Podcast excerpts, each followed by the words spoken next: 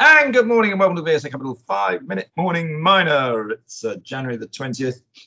Uh, it's a Thursday. It was a slightly frosty start this morning. Here we are, we're back on the weather again, aren't we, Paul? yeah, it sounds like it. Actually, let's It move nice. straight. Yeah, look, it's going to be a lovely sunny day as well. Talking of lovely sunny days and everything looking rosy, um, looks like nickel's just hit a new high. Yes, that's right. The, the China Shanghai uh, futures quote uh, hit uh, 175,000 won, uh, which is uh, over $27,500 US a ton, uh, and that was up uh, uh, 6.6% uh, uh, over the uh, 250 time GMT. The London quote came in at uh, $23,535 a ton, which is the highest price since 2011.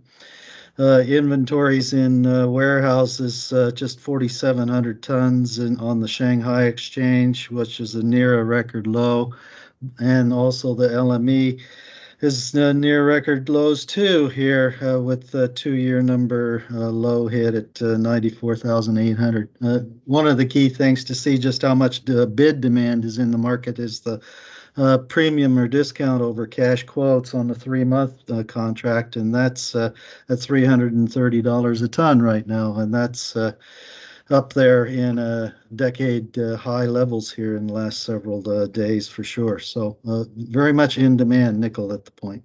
And you know, what would you what would you buy? Horizonte off the back of that, or have you got any other favourites there, Paul?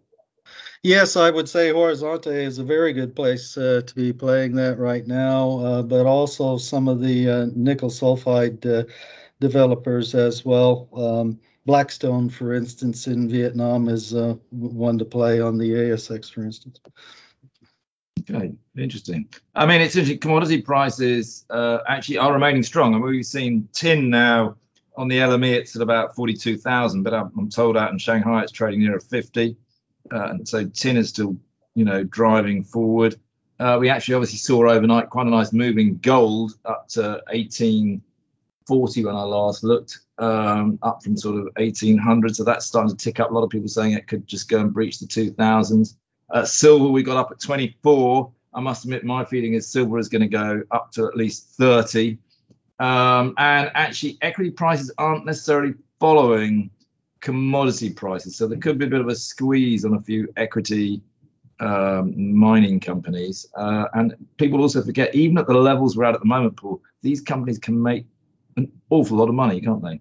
They sure can, and the I would have to say too that these bid prices we're seeing in the Chinese market sure uh, aren't uh, showing that there's a real slowdown uh, going.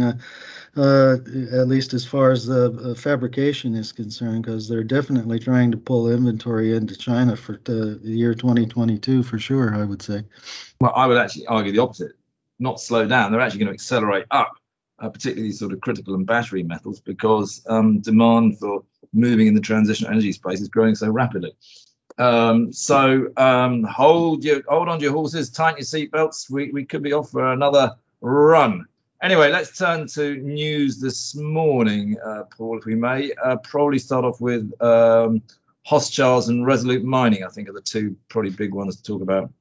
Yes, both of those with fourth quarter and full year results uh, in production being released. Uh, starting first with Resolute Mining, uh, it's an improved uh, picture there uh, with uh, Resolute, with quarterly gold production at just shy of 80,000 ounces for a 5% increase quarter on quarter. Full year came in at 319,000 ounces, which is at the low end, but within the range of guidance that they had given. Uh, the last time. All in sustaining costs were better by 4% at $1,437 an ounce for the quarter and 1,370 for the year.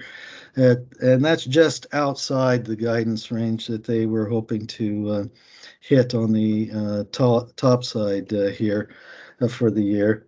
The gold sales uh, were at a realized price this quarter of $1,749 an ounce and uh, that's about $50 lower uh, than the spot price uh, average uh, due to some hedging that they had uh, in pr- in place. Their guidance for uh, 2022 is about uh, 345,000 ounces. So they're going to be improving their production uh, here, they feel, with some um, improvements that they have uh, coming in uh, to commissioning this quarter at the Syama mine. So um, it's a improving picture, but they have met uh, several more quarters before they'll convince investors they're really on the good course. Hmm. For Hochschild, uh, we had full year production results with total cash uh, retained at the 31 December of 387 million dollars, which is uh, re- uh, quite up from 232 million at the end of 2020. Uh, All-in sustaining costs they think will be within the guidance uh, range of 1210 to 1250 per gold equivalent ounce. They expect to have increase of about uh, 83 million uh, silver equivalent ounces in resources uh, for this year, which means the mine life is get, being extended. And attributable production for the uh, full year came in at 222,000 ounces gold, 12.5 million ounces of silver. And, and uh, the guidance for next year is uh, for m- much better um, gold equivalent, or or a little bit actually a little bit lower uh, gold equivalent ounces production, uh, somewhere uh, below 345,000 ounces gold equivalent, and all-in sustaining costs also a little bit. Uh, uh, disappointing here that they're expecting at this point, I would say. So it's a steady outlook for Hochschild in my view, but nothing stellar. Uh, the action tends to be in the uh, smaller companies. But a couple of uh, things that on the dual listing front, I noticed that Vulcan Energy, which is a company we think is exceptionally well run, it's a lithium developer in Germany, has gone and got a, Frankfurt dual listing. Missed a trick there. Uh, what they should have done is got an Aquis dual listing because then it opened up the entire London market to them. Frankfurt won't. If you're listening, Vulcan Energy, come and talk to us. We can do it very, very cheaply, and it will give you a significant advantage. Um, and also, I noticed that Bradda Head Lithium, which is on AIM, has decided to go and get an OTC quote. Um, uh, whether that'll work or not, we've done a lot of work looking at OTCs, and unless you've got an incredibly strong uh, US retail following, and again, not quite sure how much that helps, but you know, time will tell. Uh, anything else, Paul? We talked for a little while now. Altus Strategies, uh, the AIM quoted uh, generator, uh, project generator, and uh, royalty company uh, for Africa, they've uh, consolidated some ownership projects in uh, Mali. And what this has specifically done is it uh, uh, brings two projects that had uh, divided ownership all under the head of Altus here. But because the projects are only five kilometers from each other and with existing resources, it'll allow the uh, projects to be considered as one uh, future development opportunity. Okay, that'll do, Paul. We'll call it day there and we'll speak again tomorrow. Very good. See you then.